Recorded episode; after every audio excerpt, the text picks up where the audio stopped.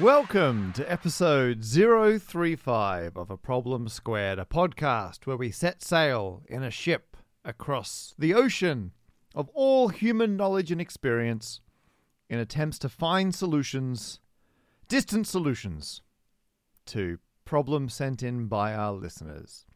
Um, I'm Matt Parker. I'm like the uh, on on ship uh, sextant, capable of doing ridiculously complicated and occasionally helpful calculations as we navigate our way across the ocean of all human knowledge and experience. And uh, I'm joined by Bec Hill, the poop deck, because it's the funniest part of a ship. I don't know. Sextant's pretty funny too. It's it also also very funny. Uh, both both poop deck and sextant uh, from uh, Latin boring, otherwise boring Latin words that um sound Oh. funny in modern English. There you are. I'm I'm amazed that you didn't say poop back. The poop back instead of poop deck. That would have been funnier. This is why you are the poop the poop deck of of HMS A Problem Squared. Yeah, I'm where all the action happens. You you are you are the structural roof to a cabin at the rear of the ship. I mean, uh, there's no better way to summarize your place in the role. Whereas I'm kept in a box in a I cabin. really. I, hi, new listeners. If anyone's never listened to a Problem Square before, I swear we're normally. I mean, this normally makes a lot more sense. There's a lot more What? clarified. But Matt is currently in Australia as we as speaking. I can tell you're giddy. You're all hyped up. I am. I am. I'm recording in a cupboard in London. I mean, that's business as usual from your end. But despite being in different hemispheres, on this episode, I'll be looking at how long it would take us to eat the moon if it was made of cheese. I've run the numbers on dropping a bullet. And we've got some any other business. Let's drop this bullet. So, Bec, I mean, other than being in the cupboard, how are you doing? I'm good. I'm good. Been doing some voiceovers Oh, from the cupboard? from the cupboard. Yep. There's a, a thing called a Yoto player, which is like, it's basically if you've got kids and you don't want to give them a phone or an iPad, Right. Yeah. you can give them this little box and they stick a card in and it will play like a story. And Oh. they've got an exercise series called Let's Move.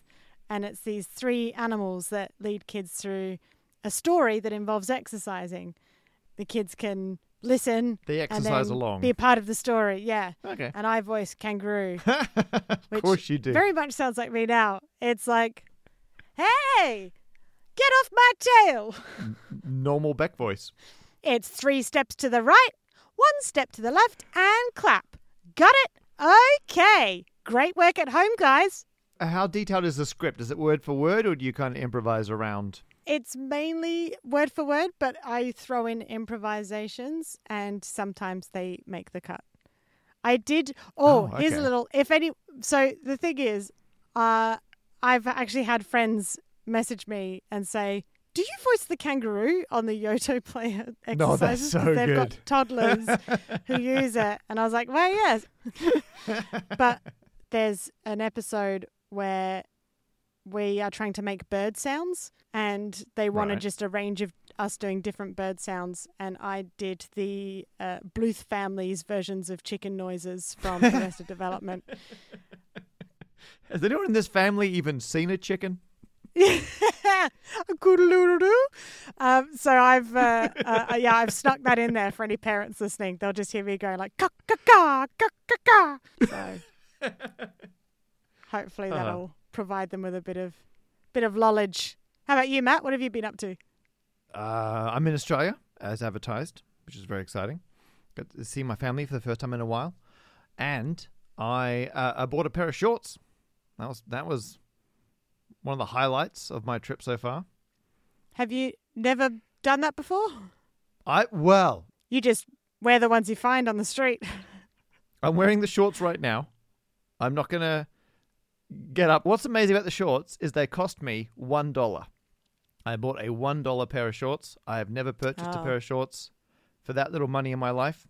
I was. Please tell me it's I've from a charity telling- shop. It was from a charity shop. Okay, or- okay. Op, would you go op shop?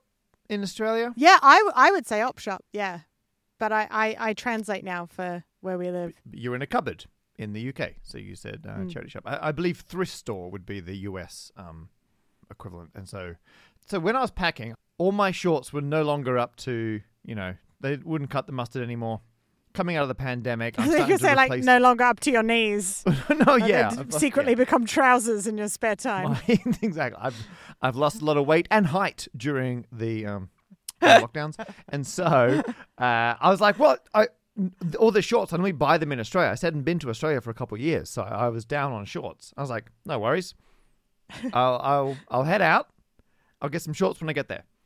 And I packed like my bathers and some other ones. So I, I had like you know backup shorts. Uh, and then but the thing it's coming into winter here. No one no one's stocking shorts. So I had to. I was like, well, I, I'll go. I'll go to the op shop. So I did a, a one dollar. One. I, I thought it was a pricing error. They're good shorts, but I got to the counter. They're like, no, one dollar, please. And I was like, can I pay on card? Like, oh, this guy. Someone died in those. Possibly. They are haunted shorts. They're haunted shorts. People have returned them several times. That's why they're so cheap. If you get a good deal at a charity store, they're haunted. They're a short horror story. They are. Yeah. What would haunted shorts do to you? Though, I don't know, you but I reckon I could get a book out of it. uh, I remember that stage of the writing career. That'll do. I think haunted shorts, they'd be like cursed shorts. So they would just keep getting shorter until they become underpants. Well, Yeah. I, have not been measuring. And then they would go but I inside feel you. like.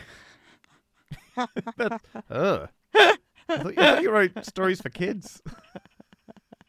I feel like Oh, I a did. wedgie is the natural comedy ending to that. Yeah.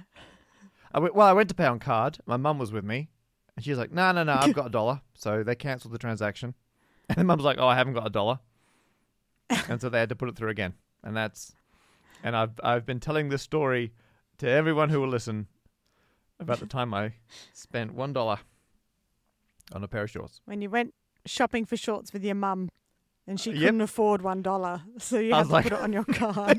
Pays had to put it on my card. Yep. Are you doing okay, Matt? Are you all right? Do we need more Patreons supporters? Look, I, was, I took the mum out. I was like, "Mum, we're gonna we're gonna go op shopping. I need to buy some shorts. We'll buy some books. We had a great time. We bought books and You shorts." spent all your money on lasers and cameras for your Yes, special. so true. From from the highest highs to I need, need a dollar for shorts. shorts. One day you're on stage, the Bloomsbury Theatre. Next day, haunted shorts. Look back. I mean, all our updates can't be. Oh, I had a TV show. Oh, I was voicing a kangaroo in a wildly popular children's toy. Sometimes you've just got to buy a pair of shorts, you know. And I'm not gonna. yeah. I'm not going to try and glamour it up. It is what it is. All right, enough, enough of my problems. Shall we solve someone else's? Yeah, all right, let's do it.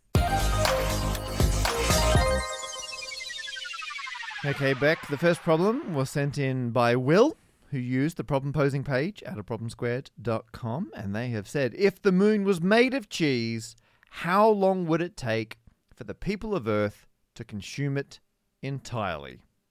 Good problem there, Will. Uh, they've also clarified some assumptions for you. They're going to assume people consume cheese at the same rate they normally would. So the sudden Mhm. surplus of moon cheese wouldn't change their eating habits.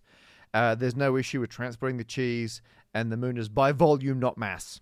Very comprehensive background notes, Will. All right, Bec, what have you got?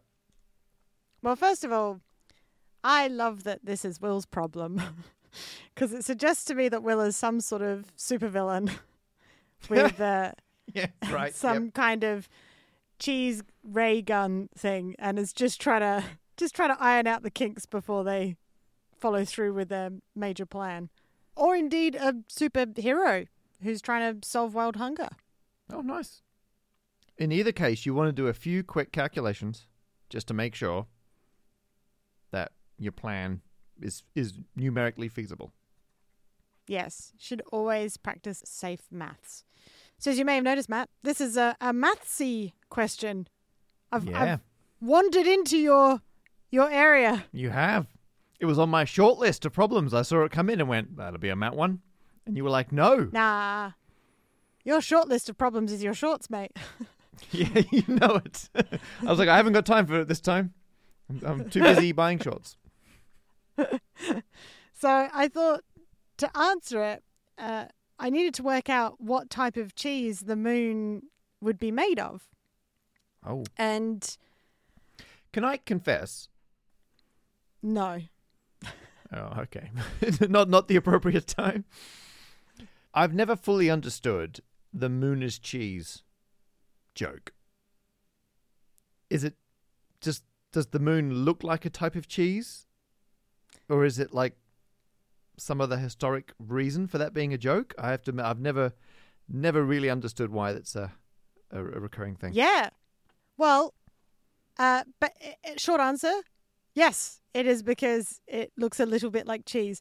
So there's actually no proof to suggest that anyone has believed that the moon is made of cheese. It has been referenced uh, way back, way way back. Really? So Wow. yeah, so to like almost ancient times. So the earliest mention of the moon being cheese dates back to a lot of folklore. There's a Serbian tale, so that's like the Slavs. Um, It's like a form almost paganism type thing. And there's a story about a fox that tricked a wolf. So basically, the fox pointed at the reflection of a moon in some water and was like, "Oh, there's a delicious cheese." Oh. And the wolf then drank all the water to try and get to the cheese No and then burst. wow. Oh, that's not that's not the ending I saw Yeah. coming. Yeah. And there's de- there's obviously different versions of this. In fact, in the uh, 11th century, there was a reference to that folk tale by uh, a French rabbi called Rashi, but they'd mixed it in with some more biblical type texts as well. And it sort of continued on, and then there were more references to it in more modern times, but it's just sort of always been this whole suggestion that the moon is made of cheese, the moon looks like cheese, or could be mistaken for cheese. So I thought to work out what type of cheese the moon is made of, I should just go back to what the earliest version of that is on record and Yep. work out what sort of cheese was around. So Oh. did a ton of research and eventually found that the most common cheese around the time that that tale would have been told would have been very similar to what we today see as feta. So there's obviously different types with different names that I can't pronounce. It's like a Balkan cheese, Right. but it is very, very similar to feta. So I've gone with feta. You know what? I, I agree. That was probably the most moon-like cheese that I could think of. Yeah, I think other than that, like Swiss cheese, I think is or ele- uh, elemental, elemental, elemental, Element, elemental cheese, my dear Watson. Something like that. They've got holes in them, don't they? They look like big craters. Yeah. Yeah. But you've gone feta. But uh, but I've gone feta.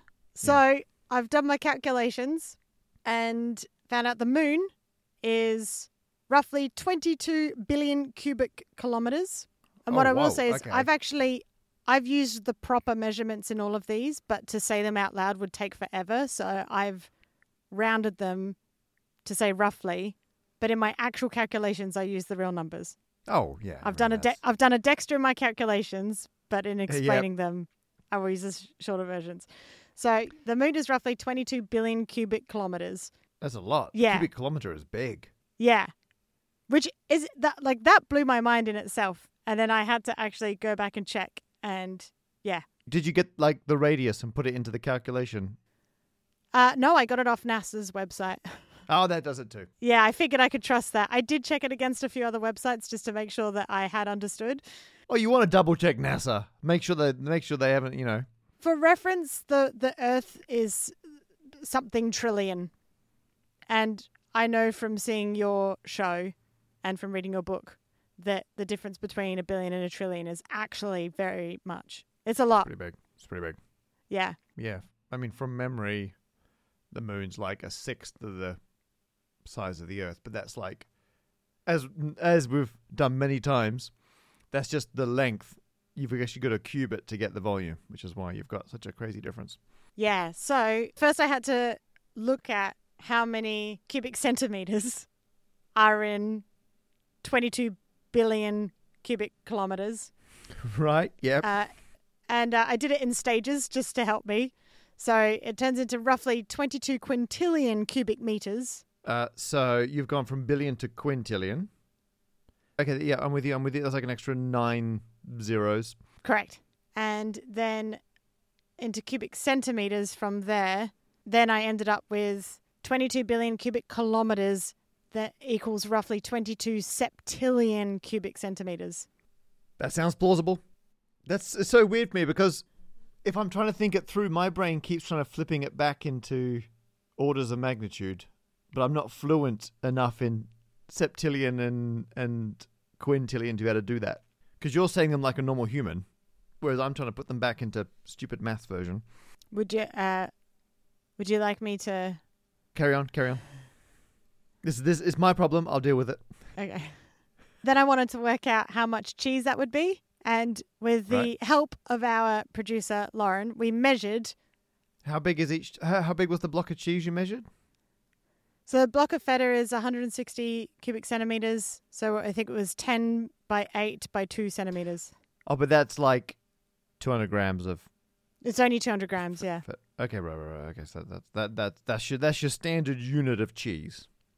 Gotcha. So then all I had to do was divide 22 septillion by 160, Piece of cake. which turns out to be roughly 137 sextillion cheeses. Will wanted to know how long it would take us to eat it if everyone in the world was to eat cheese at the same rate as us. And I was able to find the numbers of how No. quickly. Now, by us, I'm going by UK because that is where we are generally based. So in Correct. 2021, the UK consumed 11.14 kilograms of cheese per capita, so per person. Oh, that's assuming we Which- we convert all our cheese consumption into feta, moon feta. Yeah, we, we're going to make that assumption. And I'll be honest, 11.14 kilograms of cheese per year per capita. Like for me, that is. I am definitely bringing up that average because Half of us are. I'm definitely eating more than 11 kilos of cheese a year, I reckon. a kilo a month. If you get like 250 gram blocks of cheese, a block a week. Mm. I mean, that's that's a lot of cheese now. I think about it that way. Well, I mean, you should. I didn't do the calculations with these, but the US is like between 17 and 18 kilograms per Oh, whoa, capita yeah. per year. Oh, And that's Europe- That's cheating. Like, They've got cheese in so many different forms. like in America, you can spray it on things. It comes in slices that you just slide into things. and Europe was something like just over 20 kilos of cheese, Oh my which you kind of expect. wow. So in Europe, if you wanted to take, let's say you're traveling, you want to take a year's of cheese with you, it's more than your checked luggage on a flight. Yeah, what's checked luggage? Like 15? 20 kilos. Yeah.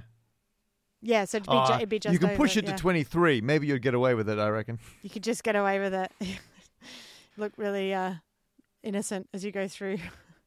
so, going by those numbers, if we were assuming that we were all just eating feta instead of any other kind of cheese, that would be the equivalent of us eating roughly 56 cheeses each per year. Yep, gotcha. Now, the current world population is 7.9 billion, which means that if everyone ate cheese at the same rate as British people, then we would consume roughly 442 billion blocks of feta a year. That's about right.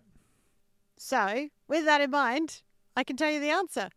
Oh my goodness. It means it would take us roughly 310 billion years to eat the moon.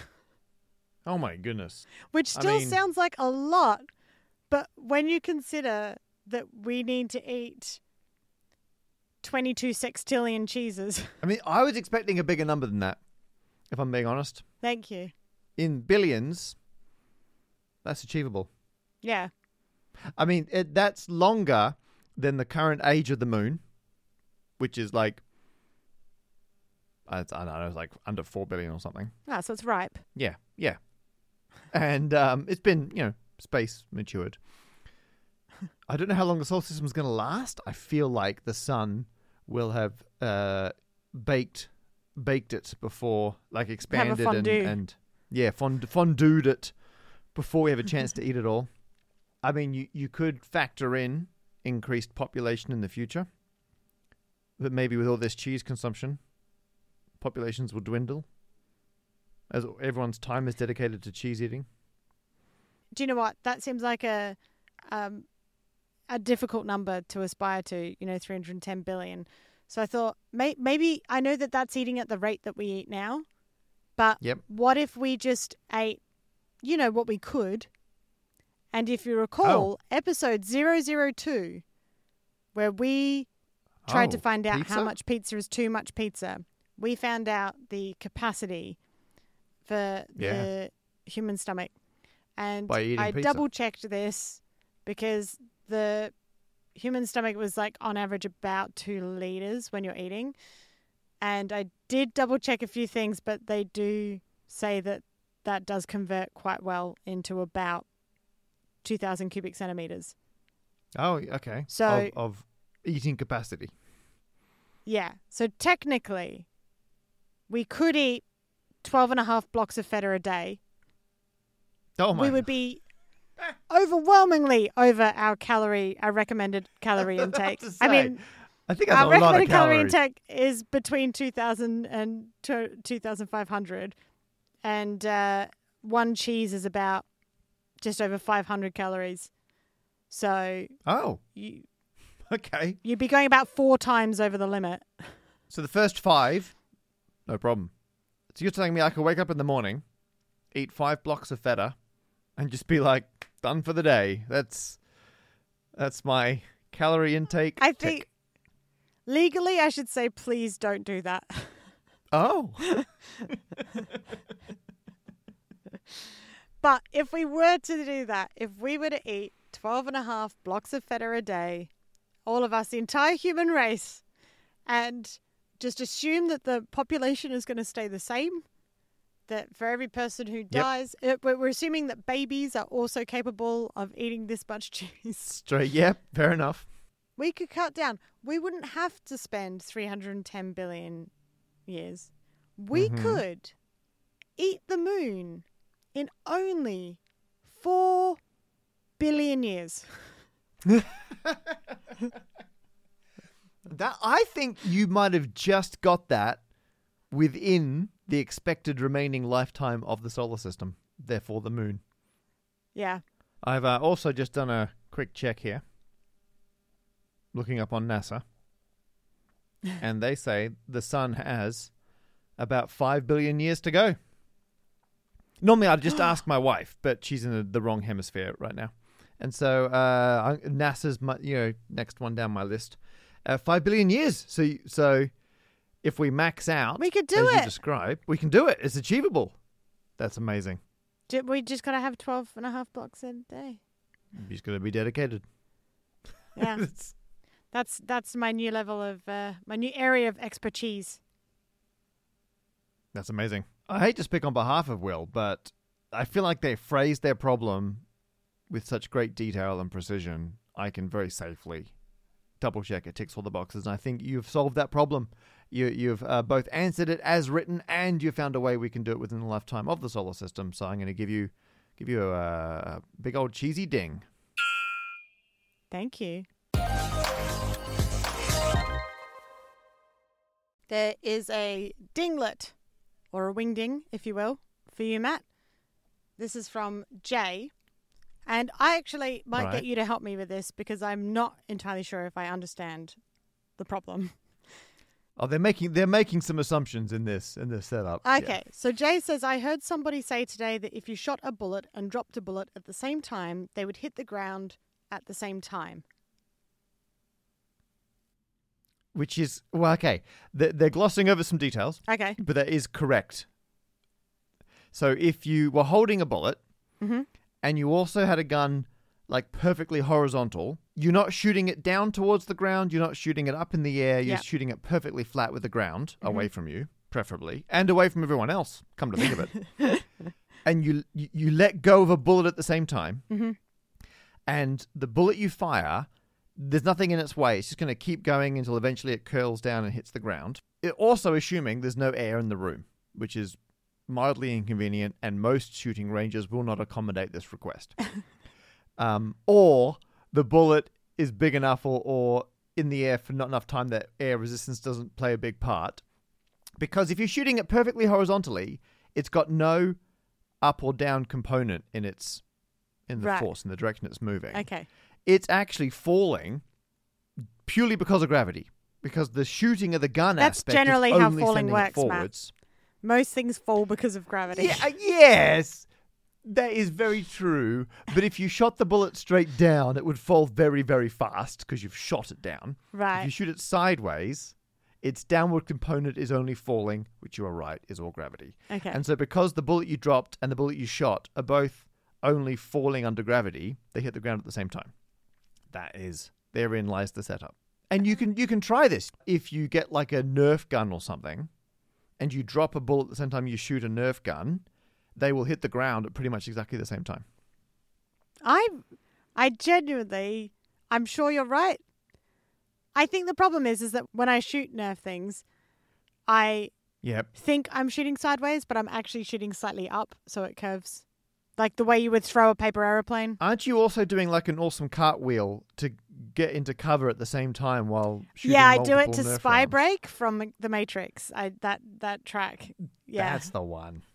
The Propellerheads? If I, I yeah, it is the Propellerheads. I was gonna say it, and then I was like, yeah, yeah, look at us nerds. So yeah. also, can Us I? late nineties nerds. I'm gonna raise a point with you. No, do you know what? There's a time and a place back, and uh, this is not it. Were you going to go one tangent too far? It's just the fact that you know they're shooting those security guards. They're not like they're not Oh, agents. yeah. They're just normal security guards who are doing like Yep. metal detector things at Yeah. this building.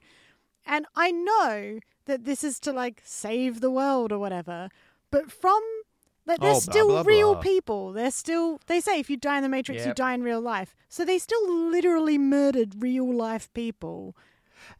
And it's not like some films where you're like, oh, but they're evil hench people, or they're like, you know, they shouldn't be working for the mafia or whatever. If you know, but th- these are just normal chumps at their job in, a, Just in, a, security in a building.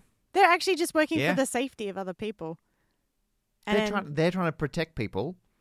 And these jerks come in in slow motion yeah, and awesome shoot up the place.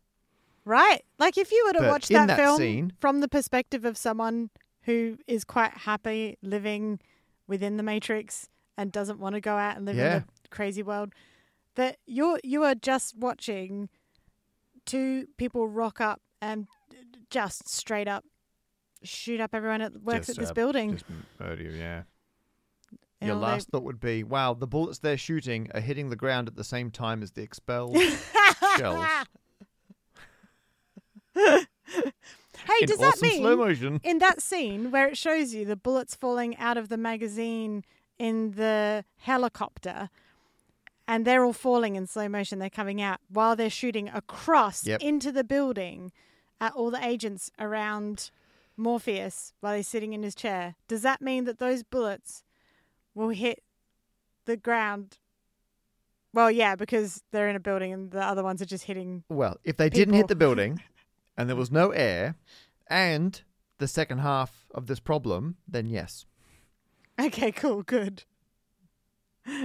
right, let's bring it back. So that Jay then goes on to say, I generally agree with this, but I have a problem. Yeah, join the queue, Jay. The bullet travels in a straight line over a long enough distance. I would think the curvature of the Earth comes into it. The Earth falls away, meaning the bullet would have to fall further than the one just dropped. So my problem is, how much does the Earth drop away, and how much longer does the bullet take to hit the so my problem is how much does the earth drop away and how much longer does the bullet take to hit the ground because of it? Okay, so I'm not going to properly answer Jay's problem here because you'd have, you know, you, you'd look at what sort of bullet, how far it travels, how far the Earth curves. You could run all the numbers on this. What I thought was interesting is the same situation still works. So, in in the kind of realistic sense, where we're talking about someone holding a gun, shooting it, let's say there's a little bit of curvature of the Earth. even if the bullet curves with the Earth and you like you dig a hole so the one you drop can fall further, they'll still stay in sync. And actually, the idea of launching a projectile and it's trying to fall down to the Earth, but the Earth is curving away. That's why satellites and things stay in orbit. That's exactly what they're doing. Mm. Because if you gradually shot a bullet faster and faster and faster, at some point you would shoot it so fast, it would make it all the way around the planet b- before it was able to, you know, the planet's curving away as fast as it's dropping because it's going so fast. And actually, I worked it out. You'd have to shoot the bullet at 7,900 meters per second. Or that's roughly, it's over 17,000 miles per hour. It's just over 28,000 kilometers per hour. If you shot a bullet that fast, it would go, and there's no air, it would go all the way around the Earth and come straight back to where you are. So you shoot yourself, and you know, it's your fault. It would it would actually Wow. go mm-hmm. down a little bit, wouldn't it, over time? So you might end up shooting yourself in the foot. Top notch joke, but at that speed, it wouldn't go down at all. Ah, That's the speed to stay at exactly the same height. But how does that compare to dropping the bullet? So let's say you're going to drop a bullet, but you've dug a hole through the earth. So if you had a hole that went all the way through the earth and out the other side, straight through the middle, and ignore the engineering issues, ignore any practical concerns, you got a hole all the way through the earth. If you drop the bullet, it's going to start falling because the earth is pulling it down. But the further it falls, the less earth there is underneath it to keep pulling it down because it's working its way through the earth. Until it gets to the middle, and right in the middle, it's no longer any gravity because it's right in the center of the earth. Mm. But it's now moving super fast. So it's going to overshoot. And what will actually happen is if you dropped a bullet into a hole at the same time you shot another bullet so fast it's going to orbit the earth the one you dropped would fall into the hole, speed up, speed up, speed up, hit the middle, carry on, gradually slow down, come out the far side of the earth, out of the hole, and then that's where it would slow down to a halt, exactly when it would be hit by the other bullet what? that you'd fired orbiting the earth. What? They they would they would hit at exactly the same point on the opposite side of the planet. Show me you're working. I can. I've got in great detail. Um, I've done it both using integrals and I've done it uh, using Python code to do it numerically. I did it a few years ago. I dusted off some old calculations. And even better, the maximum speed the falling bullet would reach as it's falling through the Earth, right at the center of the Earth, is exactly the same speed you had to shoot the bullet to make it orbit in the first place. It reaches the same maximum velocity halfway through the planet. Oh, that is some good circle maths. Oh, that's some circle maths. it's actually because it's it's doing exa- it's exactly the same reason why if you shoot a bullet and you drop it, they hit the ground at the same time. It's because the downwards component is the same in both of them.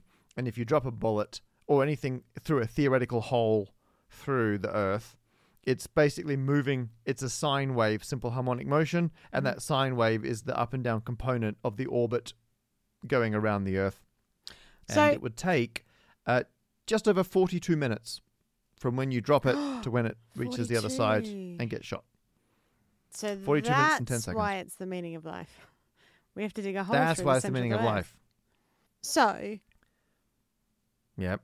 I mean, the other thing, just to throw in there, and I apologize if people already know this, but um, that 42 minutes it takes for something to fall all the way through the earth, that doesn't have to go straight through the earth. That can be any hole going in any direction coming out somewhere else on the surface. If you slid something through that hole with no friction, it would take 42 minutes, exactly the same amount of time. In fact, if you're on any planet of any size, that's the same density as the Earth. It always takes 42 minutes and 10 seconds. It's it's the constant for Huh. any size planet. That's the same kind of rocky planet, same density as the Earth. A hole going in any direction from one point on the surface to any other point, it always takes the same amount of time for something to fall through that hole, which is the same as the time it takes for grazing altitude orbits around the same planet. does that mean in Total Recall, when they get that lift thing that goes through the center of the Earth, that they would. You're Go- thinking of the recent remake. I say recent. You're going to tell me it's like, oh, it was 2011. The yeah, It probably was that actually. the remake of Recall. Yeah, they go through the Earth, and that that's exactly this concept. so yeah. do they have a moment where they go? commute. They're all floaty in the middle. With the middle, you- you're in free fall the whole way, but then you're slowing down. That's a really good point. I guess it's the same as when you're in a lift in the middle. and the lift goes to the top and you get that little moment of "Ooh," in your tummy. Yeah, I think uh, interesting because my instinct is when you're in free fall for the first half, you wouldn't feel anything because you're in free fall, but then the second half you're slowing down, so you would feel something. But that's not symmetric. Oh, that's weird. That's a different like problem, isn't it? Someone, someone, someone answer that for us. Lauren, producer, has come through. She says it was made in tw- 2012. Oh, so close. Right? See, I knew I was like recent. It's a decade ago. I'm Oh, my surprised you didn't goodness. get it spot on. You're such a So big Col- old. Colin Farrell fan. So what? Got that big poster of him behind you. well, I think you've done a fantastic job there. So I think that's a ding. I mean, I'm still not entirely sure what the question was, know. but it's a, I, look, I'm interested. I found it I've done- interesting. I've done something. Yeah. I'll give you a ding. And uh, Jay, Thanks. um, I'm sure Jay does too. Let's let Jay decide.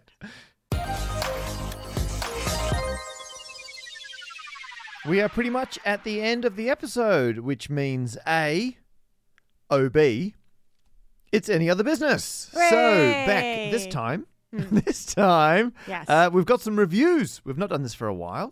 We like to read out the reviews that people leave for us on popular podcast platforms, mainly iTunes, let's be honest, uh, because doing that encourages people to do it, which is hugely beneficial as it pleases the algorithms that be and makes uh, makes our podcast more prominent and therefore more able to keep making it. So, what reviews have we got in back? I think it's Shimpei. I'm not sure if I'm pronouncing that correctly.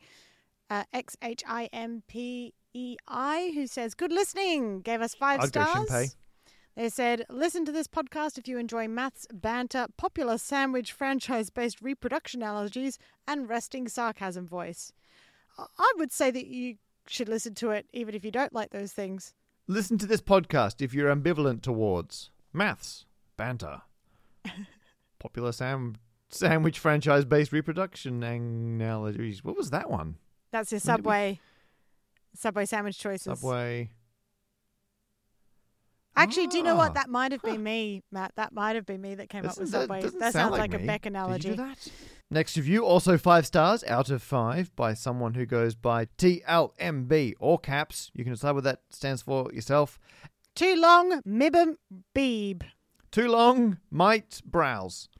Hmm. They wrote a joke that was so good, they used it twice. The title of the review is Exceedingly Good. With Heyo. ding in exceedingly. Good work. And they open their review by exceedingly good stuff, Love it. covering an eclectic range of things that may or may not be a problem for you. Hey, I think they're all realistic and pragmatic problems, but are for somebody. And so our hosts set about this is like the voiceover. And so our hosts set about solving them using some or all of maths, logic, data, and ingenuity. And then they just chucked two in jokes with no context at the end. They've just shouted nubbard, and that is not my card. So excellent. We also had five stars from Wardy B, who says a prime time show. And they've uh, put prime Nice. in quotation Good marks. work. Fantastic stuff, Wardy. Love it. A monthly podcast has now become a bi weekly podcast. This makes it 2.16667 times better. It's good work. It's accurate. I mean, them, if people are on the fence, thinking, hmm, if it was just over twice as good, I'd get involved, this will convince them. Yeah, that is great. Thank you so much to those people for leaving reviews, and please leave us. what You know, send us a message. Um, so, so if you've if you don't have a problem, but you have something that you want to say, leave it in a five star review, and we're more likely to read it. It's yeah, it's the best way to communicate with us. There's also, of course, the problem posing page. No, no, don't say that, Matt. Don't say it. Oh no, sorry, sorry. Uh, at iTunes.apple. I don't know what the website is. So now reviewing is not the only way you can support us. I mean, just listening, that's the first step. Thank you so much. And you're listening right to the end. Good on you. You're our favorite. You can also tell other people about the podcast, and a select few people support us on Patreon, which we are very grateful. And we understand not everyone can afford to do that. So thank you very much to the people who do that make it possible for everyone else to listen. And we like to pick three names completely at random every time to thank, which this episode are Simon Job or Job. Yuting Liu, And John E. M. Standing for extra for ex- menthol. extra money. Yeah. fresh. F-f-f-fresh. You have been listening to A Problem Squared, featuring myself, Matt Parker, as always, Bec Hill, and our producer is Lauren Armstrong Carter.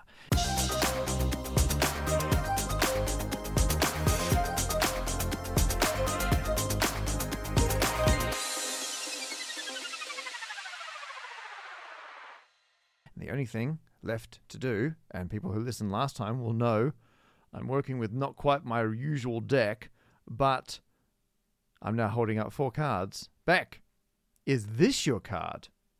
No. Okay, I think I'm pretty much where I was a month ago.